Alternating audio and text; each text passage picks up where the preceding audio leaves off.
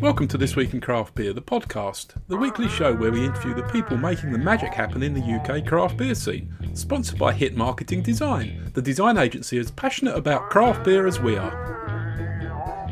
This Week in Craft Beer publishes the UK's leading craft beer newsletter every Monday morning by email. To subscribe for free, please visit www.thisweekincraft.beer. This Week in Craft Beer would like to thank our generous Patreon supporters Sue Johnson, Steve Hartley, Jazz Handel, Bayonet Brewing Co., Dolphin Brewery, the Paper Mill Micropub, Berkshire Beer Box, the Smallback Brewing Co., Belgium and Blues Southampton, Doug Thayer, Robert Baker, Aid Bardi, Michael Billingham, James Moss, the Brew Brothers, Paul Whelan, Bettina Cassidy, Fawkesbury, and Claire Costa. So I'm delighted to welcome to the podcast this evening John from Great Beyond Brewing Co., based in Hoxton, East London. Great Beyond was launched in 2022 by three beer loving friends and experienced brewers, Ollie, Nick, and John. Their brewing emphasizes quality, sustainability, and creativity. They're passionate about combining the best ingredients and techniques to produce beers that inspire and delight their customers. John, please introduce yourself and tell us about your beer journey, which led you to launching Great Beyond. Yeah, sure. Hi. Uh, thanks, Rob. I'm John. I'm, I'm one of the three co founders, along with Ollie and Nick. Uh, my background uh, is actually in brewing. So I'm a brewer turned business owner. So it's the first time I'm running a business, which, right. you know, is a steep learning curve and it's a challenging environment to be doing this. Oh, but definitely. it's great. You know, I get up every day and I'm already thinking about Great Beyond first thing before I even get out of bed. and uh, I love it. And uh, you asked about my my background. Uh, yes, please. I, I, may not sound it. I, I sound pretty American, but I'm actually Dutch. I grew up in the U.S. and in Switzerland. I moved around a lot growing up. I have a background in economics. I was interested in kind of public policy and sort of trying to make the world a better place. So I sort of worked in the academic research and charity sort of space for a little bit after graduating. But then I, I, I fell in love with beer, living in New York, going to cool bars and drinking amazing, interesting IPAs and oh, yeah. Belgian beer and also this is back in the early, uh, late noughties, early 2010s. Right. Uh, actually, no, this would have been the late, mid to late 90s. I'm older than I think. Um, and uh, then uh, he started homebrewing, you know, through a friend who was homebrewing already, and so cool. It's just like magic, you know. And mm. it's the I for me, it's the it's the creativity combined really with is. the yeah, it's alchemy, chemistry, the microbiology, the engineering. Yeah, exactly. And the magic of fermentation. Fermentation is the most romantic thing in the world. And uh, so I got into it through the homebrewing route, and then uh, started hanging out at breweries and uh, did, did some shifts at some local breweries there, and then I moved to London, kind of for unrelated reasons, and then I got a job at. Uh, meantime, uh, and you know, so when I moved here, for context, I don't think the kernel has started yet. No. Uh, Camden certainly hadn't. Beavertown hadn't. So it was early, early days. What which year? I got a job. John? I moved here in 2011. Okay. Yeah. And mm-hmm. uh, yeah, got got a job at uh, Meantime in Greenwich. Yeah. It's a really cool place to work at the time. Fast growing. Yeah. Uh, is, is still independent back then. Yeah. And uh, you know, then the the movement started to sort of take off around me a little bit, which was pretty exciting. And then I yes. uh, met uh, Dan and Tom Lowe, who were going to start a brewery called Four Pure. Yeah. And they uh, they hadn't done that yet. They hired me to help them do that hmm. as the head brewer there, and that was also a sort of interesting journey, you know. So it, it, independent for the first five or so years, yeah. Before uh, before Lion came in and bought uh, bought them, and I stayed on for a few years after Lion uh, right. came and bought uh, Four Pure, and uh, uh, then during COVID, you know, I um started to uh, like many people during long lonely lockdowns, I started to think about my life and what I was doing and yes. what I wanted to do next. And I'd always sort of thought about opening my own brewery, doing things my way. And uh, I started formulating a business plan with uh, my colleague Ollie, who was a very talented brewer. Mm-hmm. And then uh, we brought on Nick uh, as well, and we started to raise some money and look for a property. And and then sort of before you know it, uh, you know, we were well, we, we decided to open this brewery, and it's it's going really well. Fantastic. Well, I want to spend the majority of this conversation obviously talking about Great Beyond, but I just want to loop back and, yeah. and just sort of review the the Four Pure experience just a little bit because um, you know yeah, I, I mentioned to you as we just when we were sort of checking the sound before we hit record this evening that, and I think this probably stands for quite a lot of people listening to this podcast. The the Four Pure sale coming very quickly on the back of the Beavertown sale and and you know preceding the Magic Rock sale by by a few months. You know, those were three very significant events in UK craft beer. You know, I, obviously there were others. There was Camden, there was uh, Brixton, you know, and a few one or two others. But I think the three I've just mentioned were the three big ones for me, certainly. And you know, and I was very worried at that stage that the whole of this craft beer scene that I was growing to love was in the process of collapsing almost in on itself almost overnight in fact. So you know it was it's a great relief that that actually wasn't the case but i'd be really curious just to to hear your sort of view of how that you know what it was like firstly i guess to you know to go from being a, a really cool you know independent fast moving brewery like Four suddenly to be part of lion where obviously you had great resources no doubt but also significant constraints. So so let's let's start there and then yeah. you know perhaps get into why you know how it didn't quite work out for for Lion as they'd hoped. Yeah, well, well, firstly, you know the the the, the initial period, you know, Four Pure opening and being the first brewery to really embrace the sort of um, can canned beer sort Absolutely. of format that was yep. that was new at the time. Mm. And uh, it was really exciting. We made lots of great beer and many, many great brewers who are now off doing other really interesting things yep. all, all over the country and the world have sort of worked at Four Pure. And, uh, you know, prior to Lion coming in, we had a great uh, setup with a world class sort of equipment and a great lab and sensory yep. program. And, uh, and yeah, it's true. Lion, kind of the economics of the industry were changing mm-hmm. really quickly. Uh, so when, when you started to see sort of mid-sized craft breweries in the London market get acquired by multinationals. It, it really uh, limited the sort of route to market for uh, independent, smaller players. Yeah, and as as such, the the sort of old model of just sort of trying to grow your your brewery pretty big and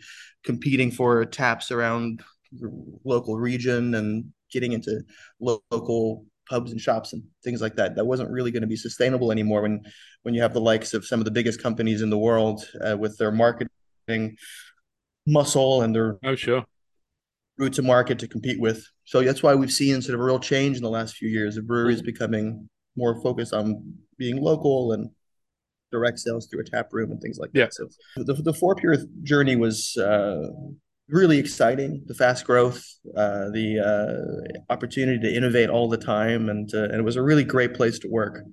And yeah, Lion, um, I think they just thought that they could uh, buy the brewery and uh, implement strategy in the same way that they would, same, whatever, yeah. with the same with the same with the same people that they did in Australia and and that it would just sort of work but it's an industry really based on relationships and you know, and people aren't stupid. Drink beer drinkers pay attention to the happenings in the industry and they really care about authenticity.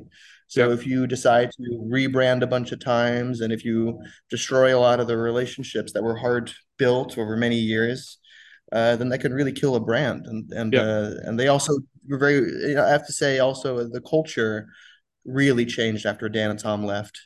Uh, Lion coming in. Um, I think it did make it a, a, a, very different kind of work environment. More things were slower, things were um, more well, corporate, really, more yep. more led by uh, those kinds of processes. So you know, I, you're right though. You know, it did mean that there was there was some great resources available. So you know, if you're going to be if you're encountering some sort of technical problem, you can pick up the phone and talk to an expert. Uh, oh yeah, part of that sort of network, which is great, yep. and, it, and it did also. Uh, so there were also definitely upsides to brewing in that kind of environment in terms of attention to detail and technical stuff. But yeah, but ultimately, that's not why I got into brewing. Right? I'm a I'm a no. romantic at heart, and I do and I do really love my beer, and uh, that's also why I started to sort of you know think about uh, doing my own thing. What about Cadent? I'm just curious. Um, again, I don't, you know, I don't, you can't see this from the outside looking in, but it was, you know, my, my impression was that as Four Pure, Four Pure, you were releasing pretty frequent new beers, and then mm-hmm. you know suddenly that disappeared without trace. Is that fair, or so? You know, did you suddenly only have like three core beers and that was it, or? I mean, that is kind of what happened for a while there. Mm. I mean, I I think um they wanted Four Pure to make kind of their the, the core beers. Yeah. And then they wanted uh, then obviously Lion also bought Magic Rock and they That's wanted right. Magic Rock to uh, to focus on uh, producing a, a, much broader range. Of, ah, okay, uh, so that kind of makes sense in a and sort then they- portfolio. and then they tried to sort of pitch, them, pitch them as a portfolio, right? yeah, yeah. Mhm. Uh, which obviously is a little bit. Uh, if you're a brewer, that's not. you don't want to be on the wrong end of that bargain, do you? No. exactly. But uh, yeah, you know, but I, I honestly I can't speak to what they're doing now. Obviously, Lion don't own, own Four Pure anymore, No. and and I and uh, I, I left o over a year ago, so I'm I'm not 100 percent sure what what the situation is there now. No. But I've had some. They're doing they're they're doing more uh, specials and things like that. Yeah, now, I'm sure they are. Yeah, I, I mean, I, I, I wouldn't know where to get them, and I, I, from my personal perspective, I immediately boycotted all three of the, not just the three, but certainly Mm. Beavertown Magic Rock and Four Pure were all dead to me after after the sales, which is, you, know, you might say, very childish and spiteful, but you know. that was just kind of my the, the, way that I dealt with it. And I think probably again a lot of people probably listening to this podcast would have taken the same perspective. Yeah, Um, and you I know, and understand the, that. you know, as you say now, Four Pure are now again independent, and so is Magic Rock, I guess. So those those are brands that I wouldn't be avoiding anymore. Um, just you know, out of any kind of foolish sense of um, I don't know quite what the right word is even, but I'm very grateful that it didn't work out for the macros. Um, and you know, I'm uh, having said that, you know, I still and I just do want to sort of balance this by saying I absolutely respect the, the right of any brewery owner to sell their business to anybody they choose to. You know, because you at the end of the day have put blood, sweat, and tears into starting these businesses. You know, an incredible amount of time and effort and dedication goes into that. I fully understand that, and so you know anybody is absolutely at, at liberty to to cash out at any stage, and I think that's that's fully respectable. I just choose not to not to sort of follow those products, you know, when they when they get into the hands of the of the macros. But it's uh, it, it you know, it's not in any way a, a judgment on anybody that sold their business to to, to No, no. anybody. Quite frankly, you know, it's it's it would be silly of me to say it any other any other way. I, I I really respect that. You know, I, I I'm lucky. I, I live in Hackney in East London, near near the brewery, and besides for us, there's so many great breweries that are based right around here. Obviously, Boxcar isn't around anymore, Mm. but they were our closest neighbors. Yeah, I, they're I do hope they figure beer, out. obviously. They're making they're making great beer still, but they're Yeah, not they're oh. not making the beer just down the road anymore. Man, like you know, let, us just talk about Boxcar points. just for a minute because. I, you know, I'm a massive Boxcar fan, and so I was gutted when they lost their uh, their premises a few months back. So you know, I I genuinely, you know, I'm desperately hoping that they manage to find somewhere else to for another permanent home. But you know, in, in any event, you know, at least let's let's hope they continue to to cuckoo brew or contract brew or whatever to, Yeah. to to keep those products coming because I I think they're fabulous. Um, I agree. I agree, and I, I was very I was very saddened too, especially you know it's it's a challenging time in the industry right now, Mm. and uh, so we all need to support each other. And so you know when when they made that announcement, um, I uh, went straight over there with uh, with Nick, one of my business partners, and Yeah. we uh, bought uh, well a little bit of everything really, just as, so that to make sure that they could they could and it was and and you know the turnout was great. People from up and down London uh, in the industry showed up that evening to um give them the send off they deserved, and Good. you know their and their beer is still kicking around, and people are and I, I'm sure that I'm sure that they'll reemerge at some point. I certainly hope so. And that was a, I mean, I, I, I love, uh, we'll get to talking about railway arches and, and tap rooms shortly, but, you know, I, I think there, there was something super charming about the way theirs was set up, wasn't it? I just loved being in that space. It was so, it was intimate and yet it was big enough, you know, it had a little bit of outside space as well. It was just a perfect little corner of, a sanctuary almost, wasn't it? I don't quite know how to describe it other than to say I just felt so at home in that in in their in their tap room, and so I'm I'm desperately sorry that it's not there anymore. Yeah, no, I agree. It was a lovely spot. I went there for my birthday once, actually, a few years ago, Nice, yeah, uh, with a few friends. Yeah, and uh, yeah, I've always uh, and they, you know, they were helpful as well when we were when we were looking at our at our site and we hadn't installed um our equipment yet. We went Yeah. to go uh have a chat with them about about what the, what they were doing and how they were doing it, and they were very helpful. And um, yeah, in general, um, nice nice guys and very very very very very very good beer.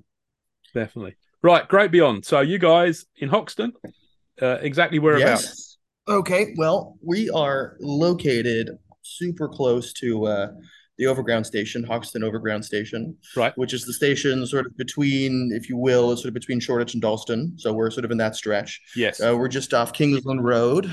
Yep. Uh, so there's a, there's a whole row of uh, Vietnamese restaurants on Kingsland Road at the at the top end of Shoreditch, Nice. and then you kind of go behind that, there's an alleyway. We're uh, in that alleyway, so it's called Mhm. Union Walk, and we have three railway arches. So one where I'm in the middle arch right now. Right. On the other side over there, that's where the brewery is. Yeah. Um, little 12 hectoliter brew house with uh, uh, four or five fermenters, all secondhand equipment.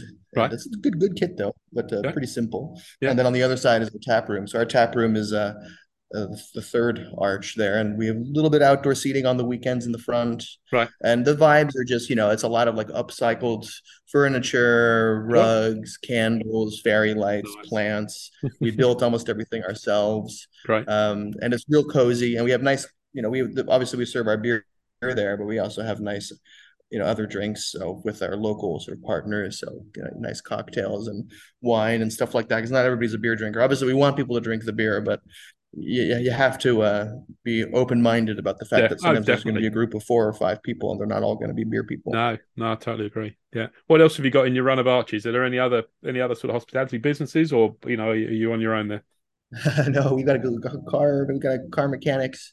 We've got uh, there's a little cute gallery. There's an event space. Oh, nice. Yeah. yeah. This, but we're this little stretch is um, it's mostly us. We, but it's it's it's a, it's a good spot though, where we you know we get uh, we don't get a lot of organic foot traffic. People that end up here, they're here because they know about us. You know, they got recommended or Yeah. or whatever. And the tap rooms are doing really well. So we you know we do uh quiz every well we do we were doing it monthly we're going to do the quiz twice per month and the quiz is really popular we do comedy nights which are great Yes. um we uh yeah it's it's and uh in general it's great. We have some real loyal local followers people who come back and get excited about the upcoming beers and yep, And what what, what are your opening days and hours? tap rooms open uh wednesday thursday friday saturday sunday. Yep. so during the week we open at four and we close at 11 Nice. and on weekends we open at midday. And on saturday we close at 11 and on sunday we close at 9 Okay, good. So good, nice late license. You know, but by tap room standards, um, uh, that- Yeah. that- that's good. Yeah. Makes Yeah, sense. well, I mean, we we you know, it's it's it's the best opportunity for us to sell beer directly to our customers and get feedback from them, you know, and we want to foster a sense of community. We want to be a part of uh, not just the beer scene, but just the the fabric of the neighborhood. Yes. No, absolutely. Yeah. Um, what about food? You guys, you say that you got Vietnamese restaurants by the dozen, but do you, do you have uh, have you got anywhere close by for, for takeouts or whatever? Or And we got a we have a great partnership with the Yard Sale Pizza, like I think Nice. almost every brewery in East London does. Yep. Uh, but just because their pizza's good, and Yeah. we've got and we've got a yard sale on Hackney Road, no more than five minute walk away. perfect. So uh, the pizza's delivered real quick, and we also have a nice, you know, we have little snacks like uh, nuts and olives and Right. crisps and things like that. Excellent. So let's talk beers. And we started with your Hoxton Lager, uh, 4.4% hoppy Keller Lager.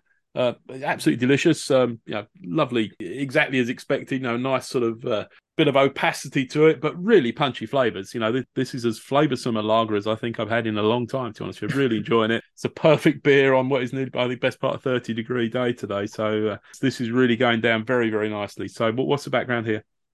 Well, firstly, thank you. Uh, it's uh, I love it too. It's a uh, yeah, it's a Keller lager. So um, we we've actually changed this recipe almost every time we've brewed it. We're still very much refining it. We're nearly there though. We're we're we're very happy with how it's currently tasting.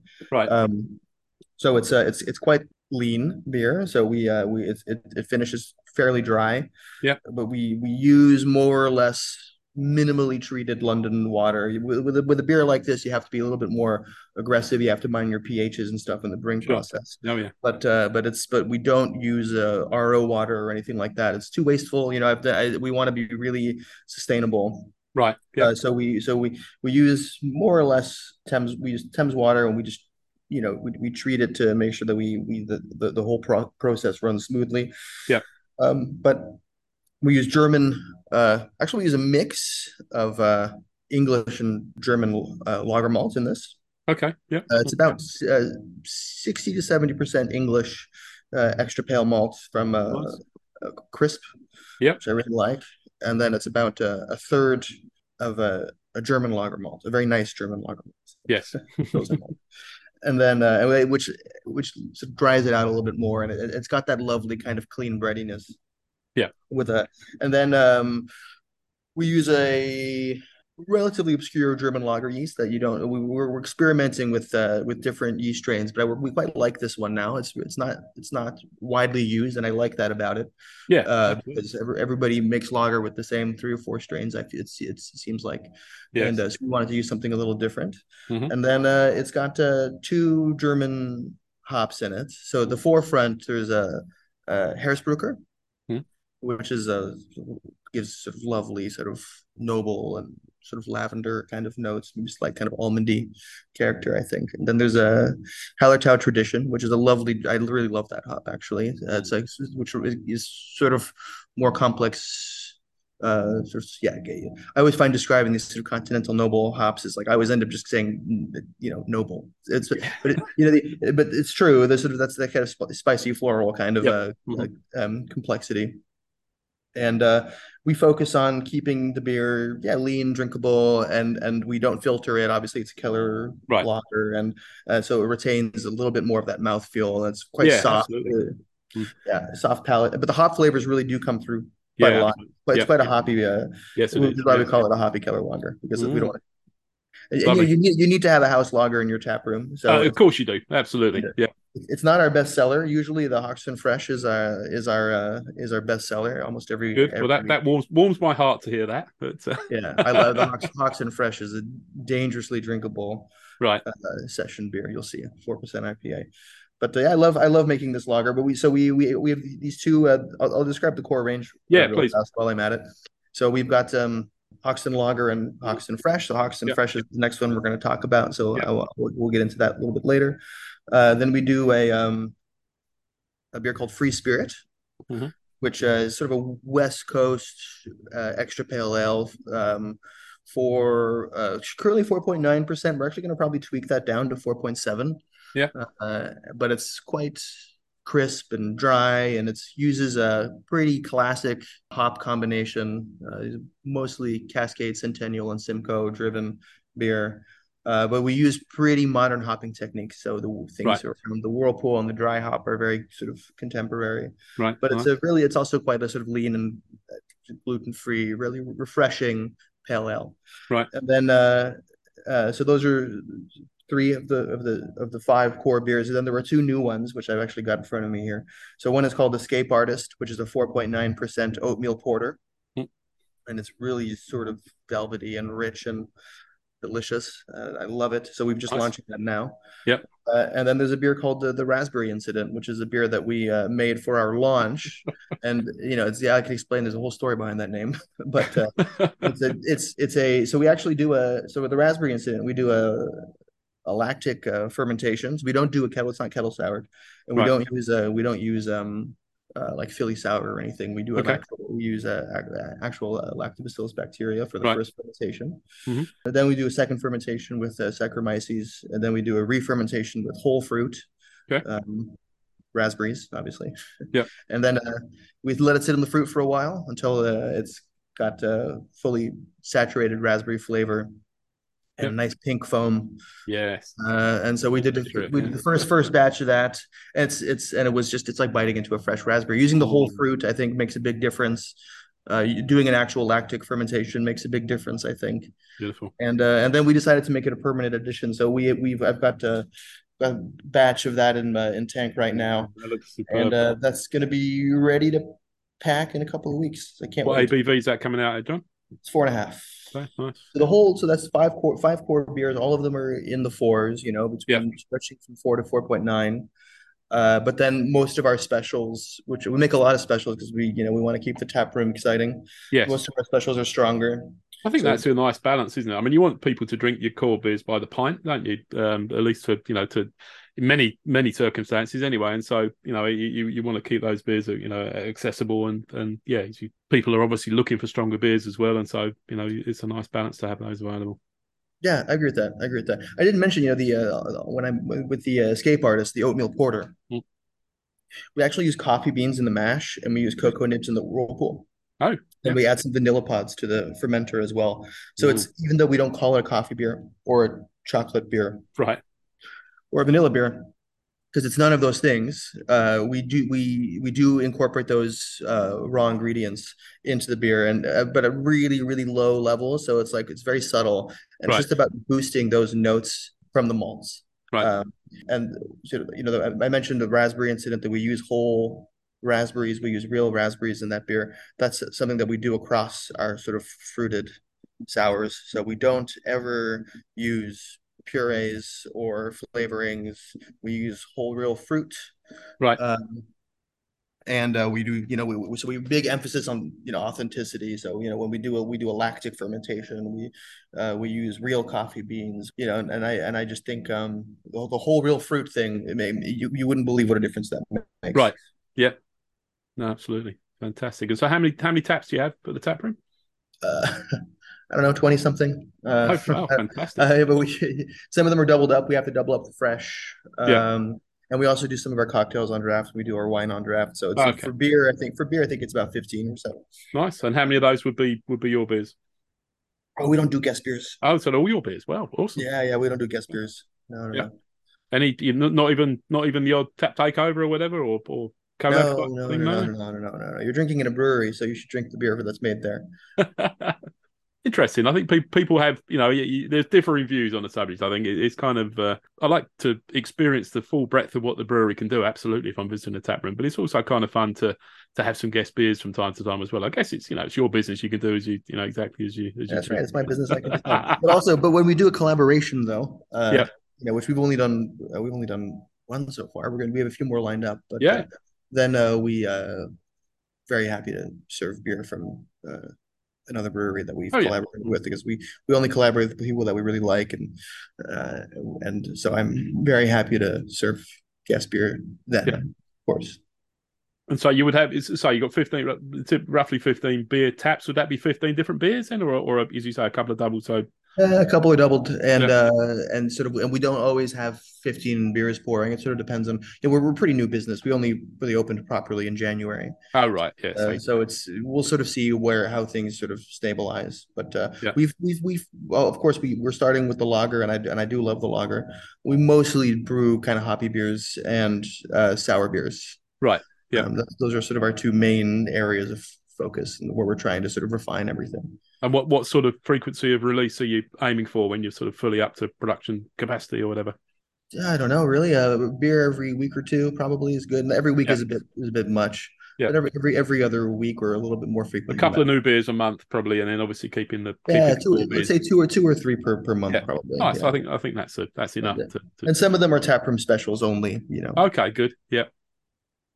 And what, it's, so you would you would brew sm- very small batches of those, would you, or you know what? What's yeah. the... Well, it, sometimes we do. Yeah. So sort of depends, but yeah, in Mhm. general, that's the yeah. The, those those will be smaller batches. Yeah. Of, it sort of depends. We can do a bigger batch too, uh, if it's something that'll um age really well. You know. Right. Uh, we- so, for instance, when when we do our first uh, barley wine, I think it'll be something that will uh, sell mostly through the tap room, and it may be exclusively through the tap room, and, and we'll occasionally whip it out at events or something. But Nice. um, yeah, yeah. But that's as you say, that will only get better with age. So it'd be good. to yeah, exactly, exactly. Awesome. That sounds great. Um, what would be you know a, a good? How many people uh, you know would you need in your tap room for it to be busy? Well, uh, we can we can have up to you know seventy ish people there, Okay. uh, and you know the last couple of nights we were full. We were we had about that many people there, and it, and it's definitely got a great atmosphere when it's uh when it's when it's busy. But they're also quiet time. You know, like I think Sundays are tend to be a little bit quieter, and Yeah. uh, so certain days of the week, or it depends. You know, if there's like football, if there's a big football game or something, or if there are strikes, then everything everything changes. So sometimes Oh, really, yeah. really really quiet evenings or quiet afternoons too. But I guess I guess you know around twenty to thirty people gives it a nice atmosphere already. Yeah, I think that makes It's sense. quite, a, it's quite a cozy and intimate uh, sort of railway arch. It's not super high ceiling or Right. anything like that. It's not very cavernous. It's No. it's more of like one of those like kind of cozy ones where the where the Yeah. ceiling's quite low and there's exposed brick and everything. It's quite nice. Nice. And and what what sort of percentage of your beer uh, would you be selling through the tap room? You know, of your your total sort of production. At this stage, it's about half half. Okay, I would say. Yeah, So we have some local we have some local accounts. Uh, so there's a fantastic pub here in uh, in Hoxton called the Howl at the Moon, Hmm. based on uh, Hoxton Street. I love that pub. I'm gonna go there Right. later actually after this. But very uh, wise. they yeah, yeah, it's a great pub. They um and they serve our beer there also. They have Hoxton uh, Fresh and Hoxton Lager there. nice. And um uh so they they take 10 kegs a week and then we've got a few other you know local accounts that order off and on Nice. um, but yeah, we're we're pretty new, so I'm sure over Yep. time the tap room will get busier, but we'll also sell more beer through other channels. Yeah but you say 50-50 is, you know, that's a very healthy, you know, percentage, isn't it? Already, I think, you know, the, the you can't beat the, you know, the economics of selling direct to consumer. Are, you know, are really what I think keeps the industry going, doesn't it? Um, especially in the in the hard times that we're all going through at the moment. So that's uh, that's that's. But but I, I not only do I, you know, is it yes, it's it's it's a, it's a sustainable sort of business model. I think it's also good for beer culture yes. when breweries are small and local and they sell directly to customers. And I think, uh, and and you know, I spent a lot of time reflecting about this over COVID and Yep. thinking about what am I doing working for this corporate behemoth, making the same beer again and again. Um, and I'm trapped inside and I can't even enjoy, you know, enjoy London. What, what am I No. doing with my life? Like everybody else, you know, just uh, thinking about Yep. uh, everything. And and I ref- and I really thought about what kind of business uh, do I want to start uh, Yep. with my uh, business partners and, and that that local thing and being a part of the community. I think that's good. That's good for the beer industry. Uh, that that's the those are the kind you mentioned. Boxcar, Boxcar were a great example of that. Yes, they were. Yeah, yeah. Well, Five Points, another yeah. local brewery here. Yeah. Uh, mhm. you know, they've got the Pembury Tavern, their tap Nice, room absolutely, yeah. and, and they're Yeah. a great local presence. They do a lot with charities. Yeah, great cask beer as well. Five points. great cask beer. That's right. Yeah. Absolutely. Yeah, well, I, you, you won't hear me arguing with that, John. I I absolutely love the you know the the, the hyper local approach that, that that most small breweries are taking on these days. I think it's a you know it's a very charming aspect of the industry and one that you know the Yeah. the, the communities really really gel around, don't they? You know, people really feel a sense of belonging and a sense of ownership of your business, even if they even if they don't have that. You know, it, it, people actually have that sense, so it's it's it's Yeah. a nice thing. Definitely. Having said that, of course, you know, if, if someone's running a craft beer bar or a pub or something in uh, anywhere really in the UK and they and they want my beer, I have no problem. UK is not a super big country. I'm, I'm it's, I don't have to like ship it across a continent for it to get No, to exactly, So, yeah. there's not- there's you no can you can be local in your in your orientation, but but still, uh, you know, it's a small industry ultimately. Yes, absolutely. Hey, John, let's take a short break. This week in craft beer is sponsored by Hit Marketing Design, a design agency based in Essex offering professional marketing services across the UK. They specialise in graphic design, brand creation, and web design, and can create anything from a fresh logo, new product branding, eye catching adverts to a fully populated website. No fluff or filler, real design for a competitive world. To find out more, visit hitmarketingdesign.co.uk. So I'm back with John from Great Beyond for the second half of the show. John, at this stage, every week, I like to put my guest on the spot and ask them to tell me what makes you different. What is it you're doing at Great Beyond to stand out in the relatively crowded North London or Northeast London craft beer scene? Okay. What makes us different? Well, uh, I guess um, we have that kind of small local uh, vibe, but at the same time, because you know my business partners and I do have the experience of having worked at uh, larger breweries with fancy labs and Yeah. state of the art uh, equipment and everything, but now we're doing everything manually again with secondhand brew house and it's all small scale and we kind of bring together some of our the experience from sort of what we used to do down to a smaller scale and so and we we've kind of unleashed this five years of bound up creativity and, and energy Yeah. from what we couldn't that and so that's why suddenly we're we're we're going you know we're doing all these incredibly uneconomical things you know i mentioned the raspberry incident Oh, yeah. and um, yeah, I, I insist on using whole fruit, which you know, there are other breweries that do that. You know, I think that's the thing with it. It's a difficult question to answer because ultimately breweries are all kind of they're all unique, but they're all kind of the same in a different way. But uh, Yeah. but the, the raspberry incident is a is a beer where you know we is very inefficient to make. It's very expensive to make, but it ends Right. up just being incredibly beautiful.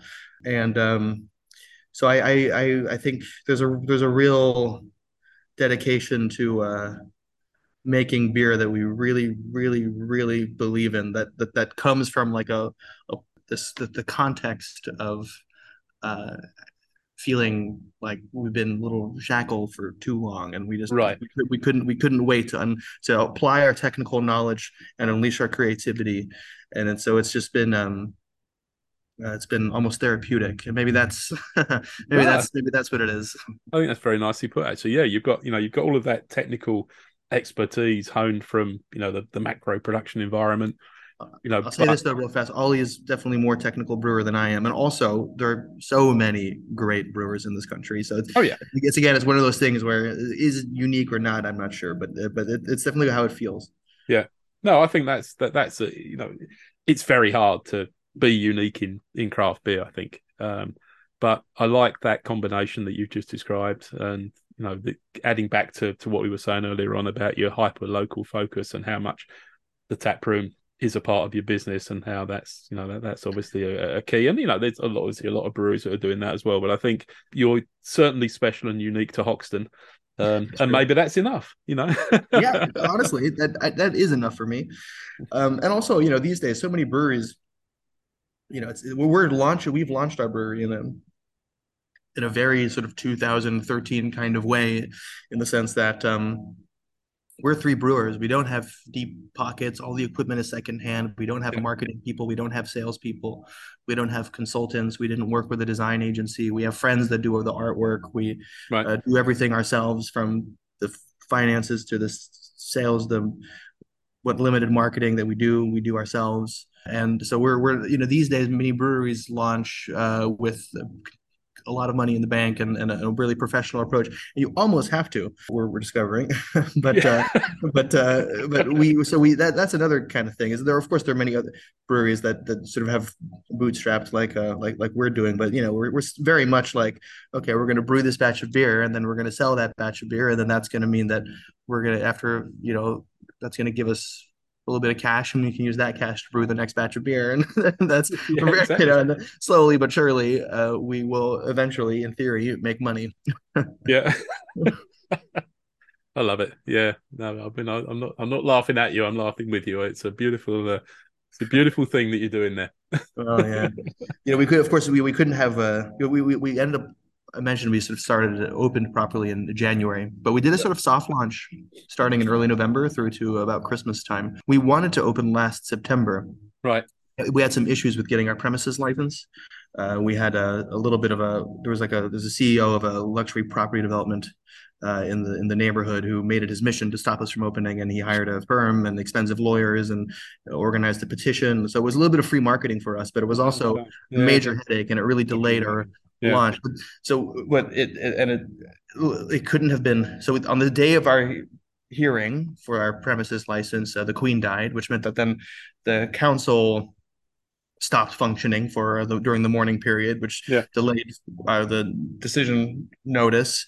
Also, uh, uh, that was during the Liz Truss government and uh, debacle, yeah, and all and all that stuff. And we were still we were still you know trying to raise money and everybody was spooked because the economy was crashing. Yeah.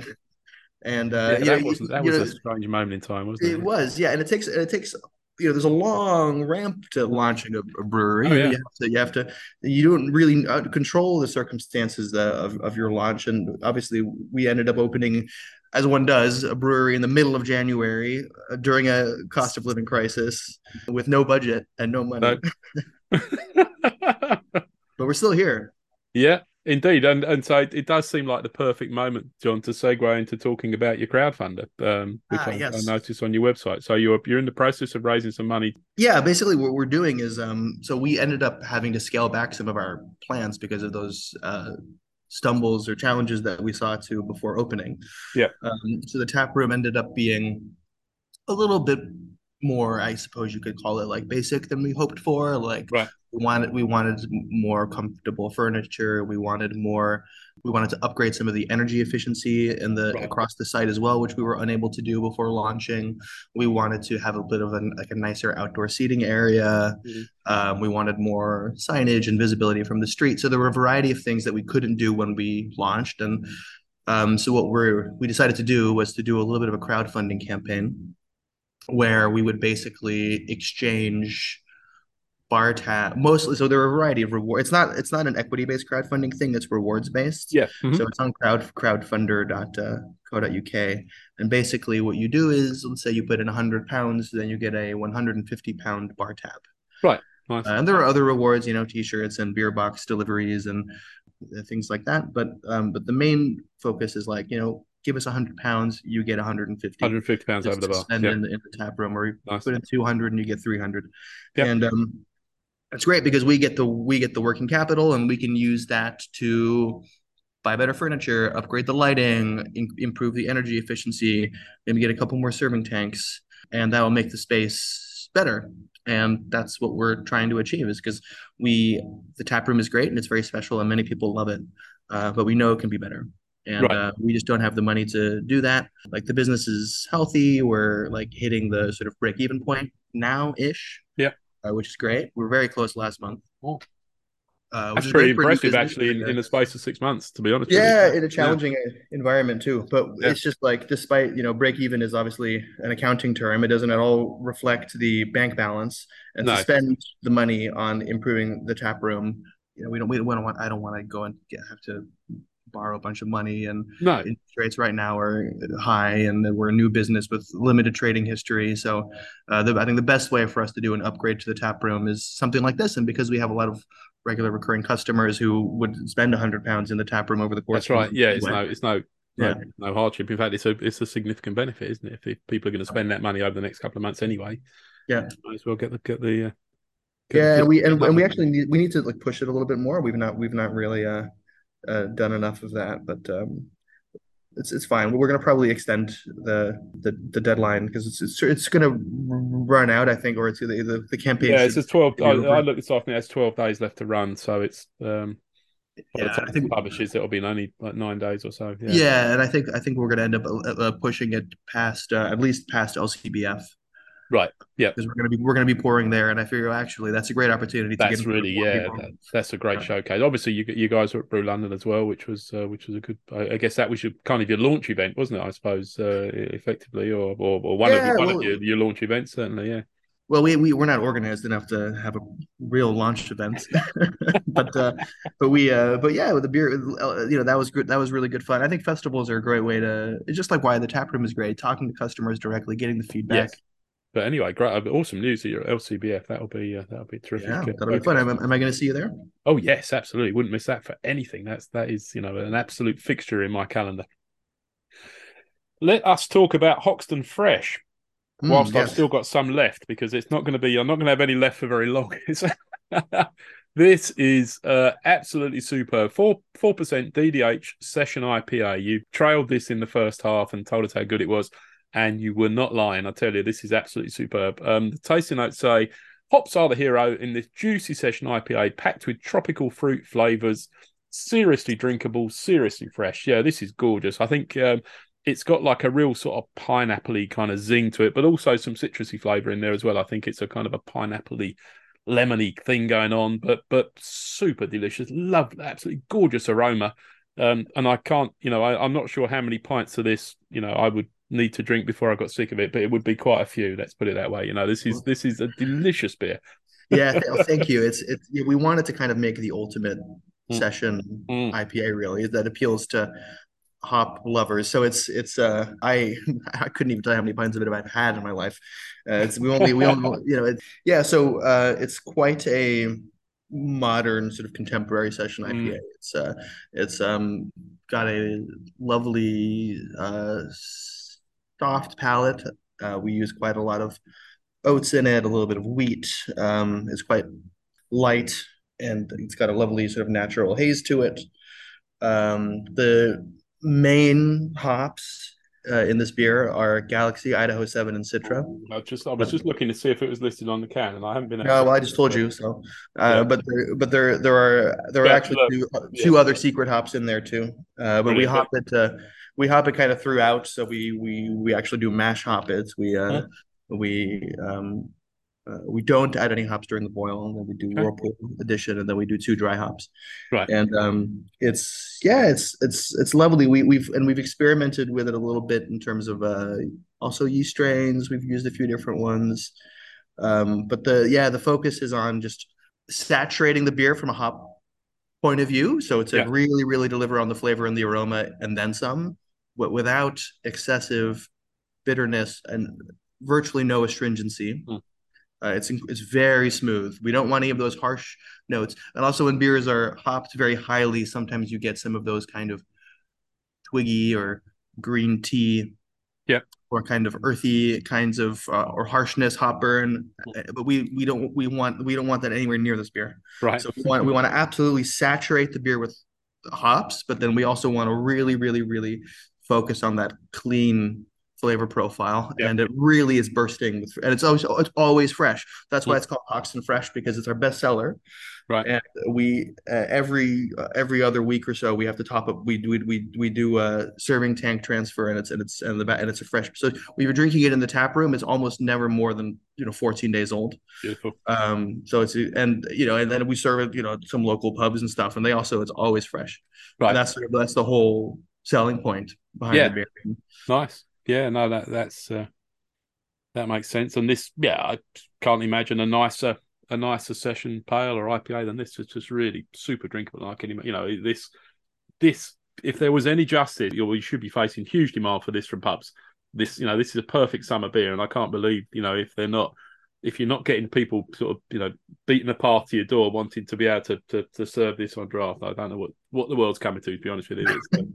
Well, it's very kind of you to say, and I hope that uh, you won't be the last person to think that. Hmm.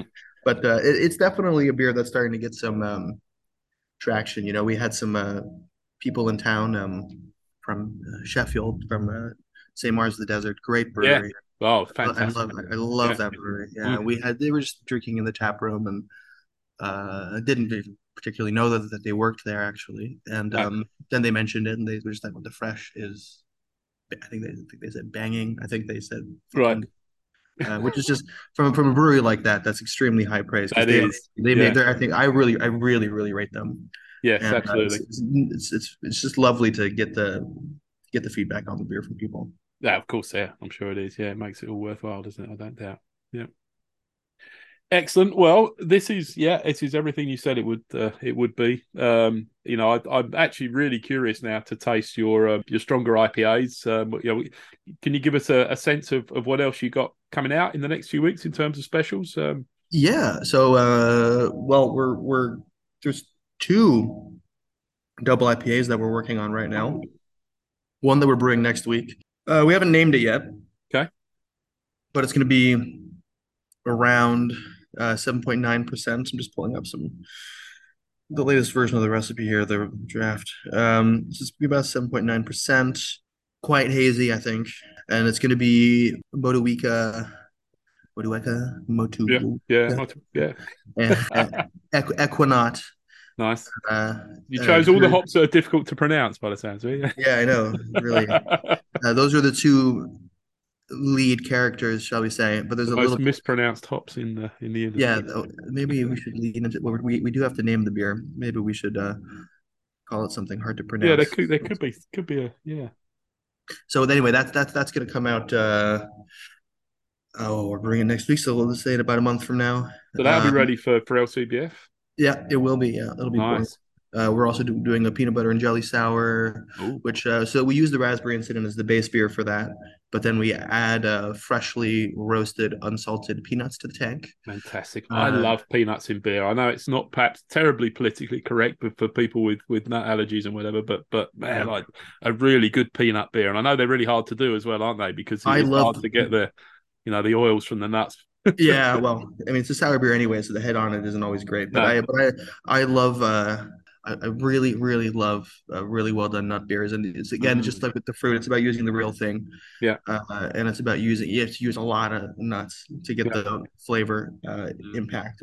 But and so that's so, and then we have a bergamot sour also made with uh, again real fruit. Bergamot is a, is one of my favorite citrus fruits. Actually, it's Lovely. incredibly uh, complex, elegant aroma profile. That's highly unusual. Yeah, great. lemony, uh, floral, really nice, piney a little bit too. That sounds awesome. Yeah.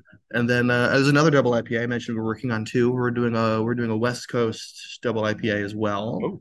and uh, that's going to be quite lean, quite dry. And I don't remember the hops we're using in that, but they're I know Simcoe is one of them. Um, Yeah. I, I love Simcoe in a West Coast Yes. beer. Super great pop. Yeah. Simcoe is a great hop. Hmm. And, uh, but uh, you know, we're gonna we're we're always coming up with new things. We're gonna and we're gonna in the in the I'm looking forward to, you know, this the uh, the season change is always nice because you can sort of do new things to go with the season. So we're gonna Yeah. do a really lovely traditional mild as well, uh, Okay. dark mild in the autumn, which uh, Do a fest beer with? I don't know, probably not this year. I don't think. I think we'll do um we'll do a harvest time English lager of some kind. Okay. Uh, so maybe an English pilsner or something with English hops. Uh, Mhm. We've, uh, but we haven't nailed down exactly. Uh, yeah, this is all. We're always going to be doing uh, more things. We're we're going to start doing a little bit of mixed firm stuff. I mentioned when we do the sours, we do uh, lactic fermentation Yeah. with lactobacillus. Um, but um, we also keen to do a little bit of um, spontaneously fermented beer. Uh, obviously, that's a more long-term project. Yeah. Uh, we're also, uh, what else are we working on? Oh, there's going to be, we're going to do some interesting stuff with other more unusual fruits where we do um, fermentation of the fruit first, and then we blend the beer into that. Right. So we do a spontaneous fermentation of fruit, and then we blend that into a sour beer, a base sour beer. Cool. Sounds good. Yeah. be What about biggest bigger stouts? Bigger stout? Yeah, of course. I mean, yeah, of course. Uh, I you know I, I kind of wanted to have one in time for LCBF, but we're not gonna. So I think maybe for our first birthday, I think we'll have a we'll have an imperial stout, our first one then, and we're kind of to, I'm kind of torn. I think I, I like a lot of the sort of pastry Hmm. uh, imperial stouts, and I but I I think if we did something kind of like that, we'd we'd have to think long and hard about how we did it. So maybe we'll like do.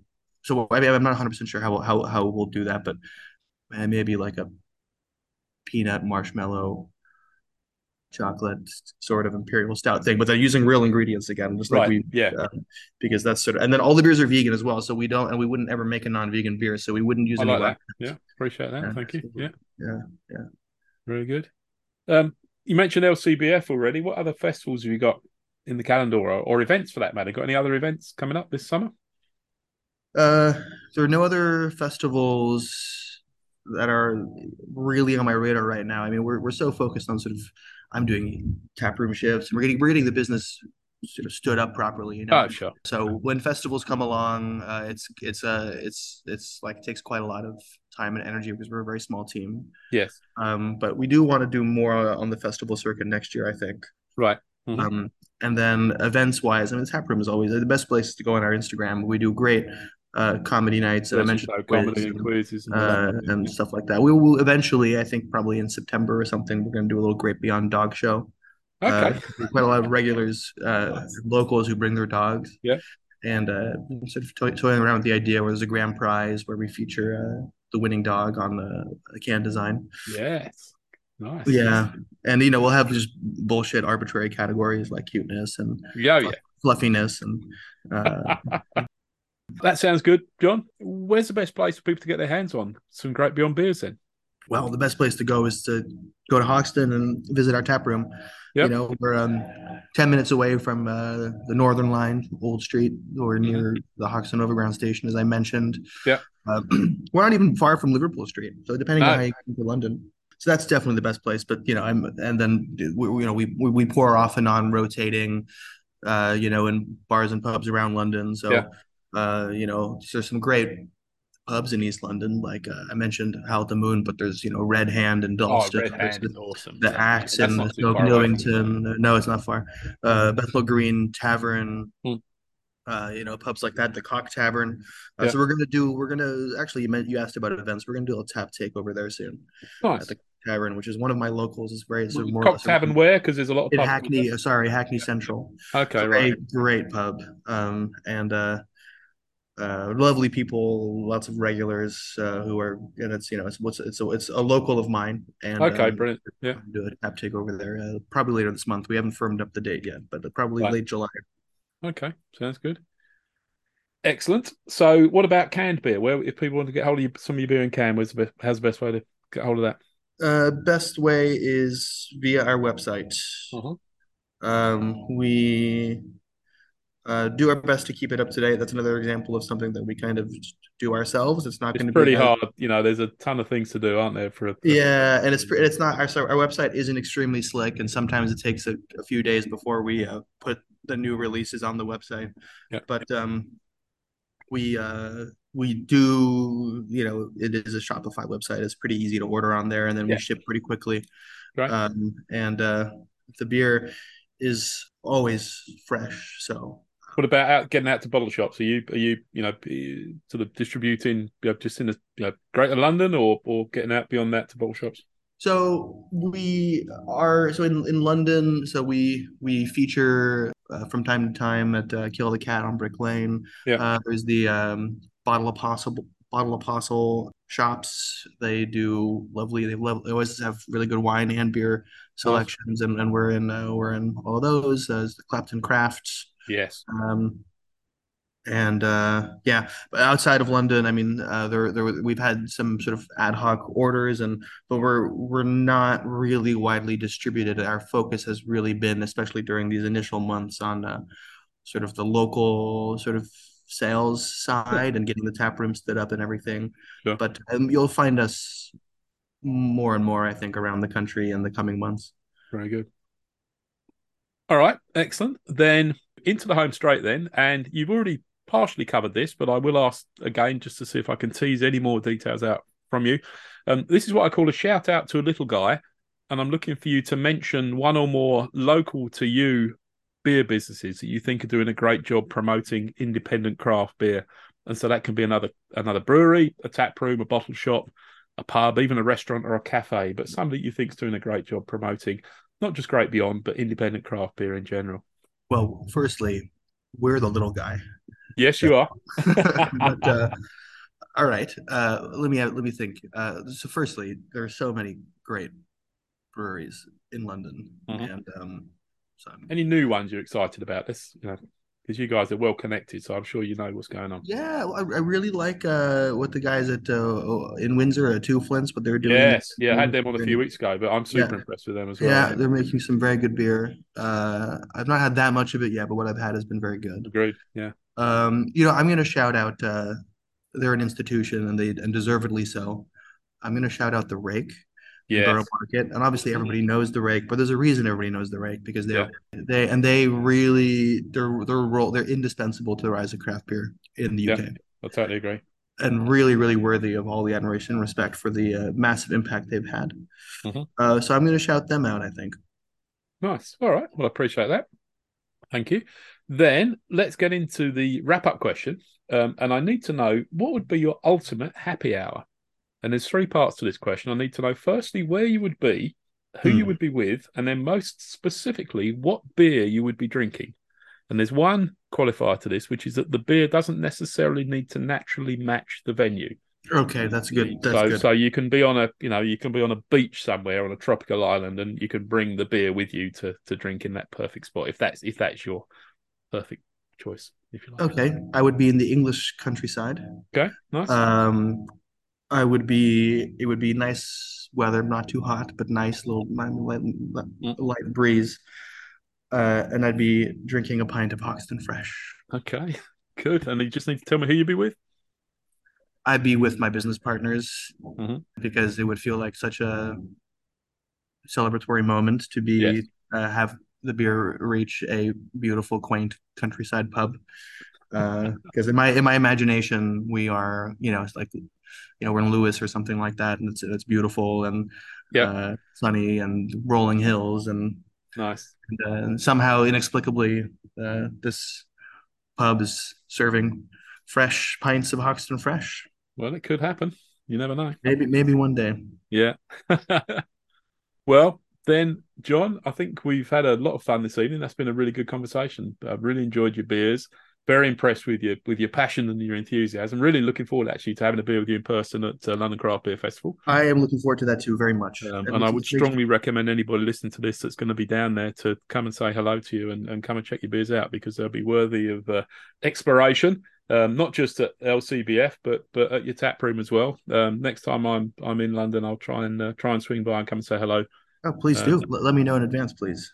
But I wish you uh, wish you every success. I think you're I think you're primed to to, to have a have a great future, and uh, yeah, looking forward to seeing how that goes. And thank you very much, Rob. I, I enjoyed it too, and I look forward to seeing you soon.